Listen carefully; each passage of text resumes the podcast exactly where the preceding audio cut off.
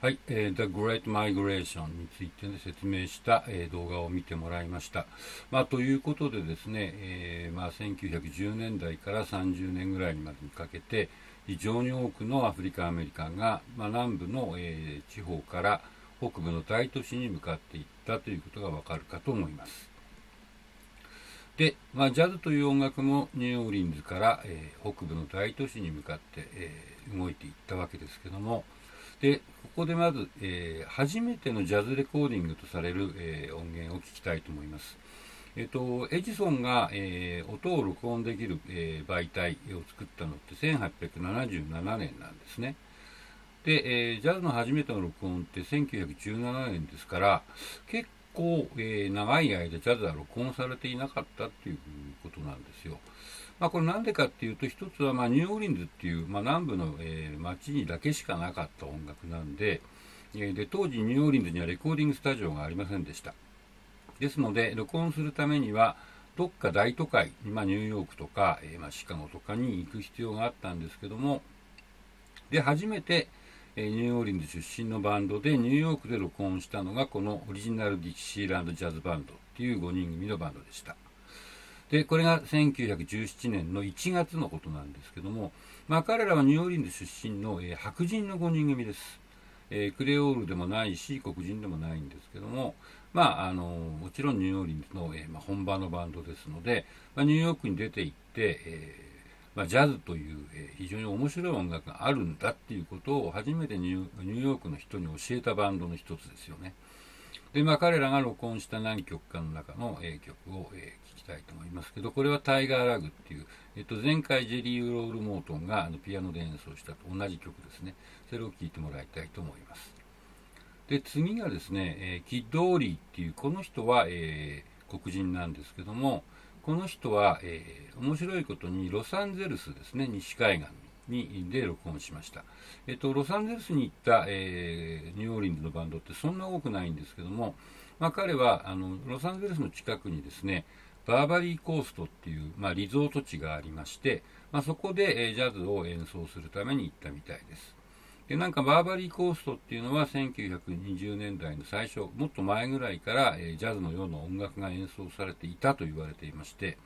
1970年代のことになりますけども、ウェザーリポートっていう、ジャズバンドっていうかフュージョンのバンドが、バーバリーコーストっていう曲をやってるんですね。でこれジャコ・パストリアスっていう人が作った曲なんですけども、どうも彼は、そのバーバリーコーストに、早くからジャズがあったっていうことを知っていて、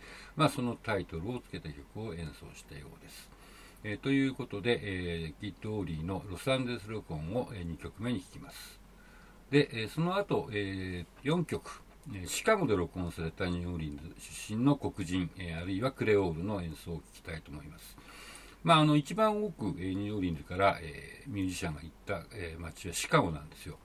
でシカゴっていうのは、ミシシッピ川をずっと遡っていくと結構シカゴの近くまで行けるので、船で行くっていうことは可能だったみたいです、途中までは。であと、ニューヨークに比べると、多少、行くのが便利だったみたいですね。鉄道の路線が、北なんでずっと北に向かって走っていくっていうことらしいんで、あとシカゴは当時、ギャングの街でも有名でした。ちょうど1920年から、禁酒法っていう法律がアメリカで施行されたんですね。禁酒法っていうのは、お酒を売ったり買ったりするのを禁ずるっていう法律です。これ13年間かな、アメリカであったんですけども、なかなかこれ難しい法律ですよね。お酒を、一切飲むなっていう法律なんだけど、飲むなというより売るな、買うななんですけどね。でもやっぱり飲みたい人はいるわけで、そうするとですね、どういうことが起きるかというと、法律に反して作ったお酒を法律に反する人たちが密かに売る。でそれを密かに買って飲む人がいるっていう、具体的に言うと、ギャングですね、暴力団というか、そういう人たちがお酒を密造したり密売したりすると、高い値段をつけるわけですよね。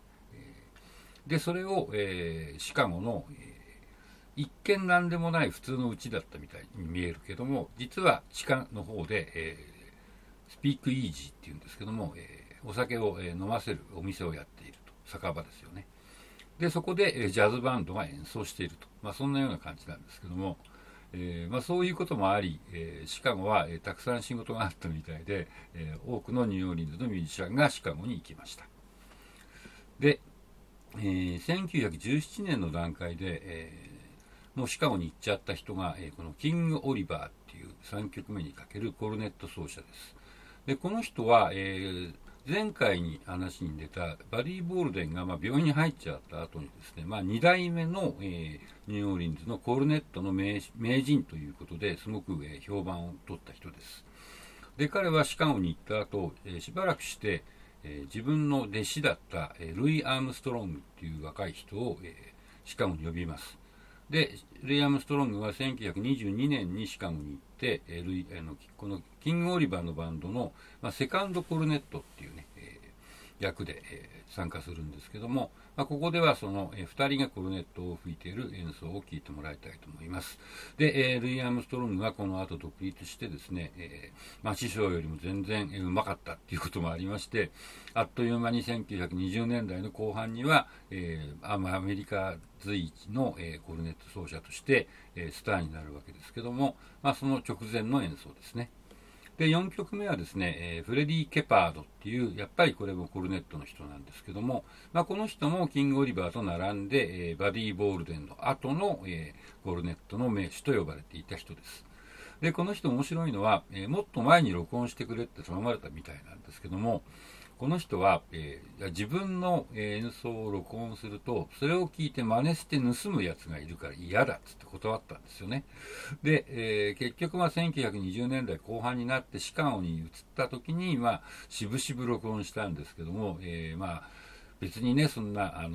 自分のすごい演奏を録音しても、真似はできないんで、そういうケチなこと言わない方がいいと思うんですけど、そういう人です。で5曲目はですね、これも前回も出てきましたね、ジェリー・ロール・モートンです。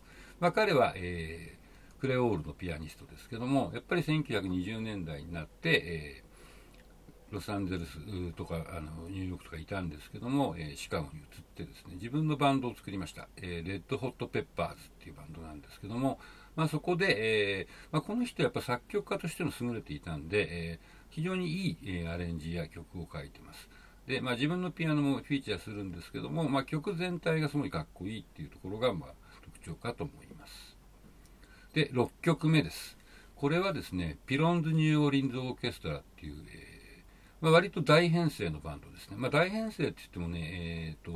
リーダーのピロンっていう人は、バイオリンです。であとサックス2本にトロンボーン、トランペットに、チューバ、ドラム、ピアノっていう編成なんですけども、これは1925年にやっとニューオーリンズにスタジオができて、そこで録音されたものです。で、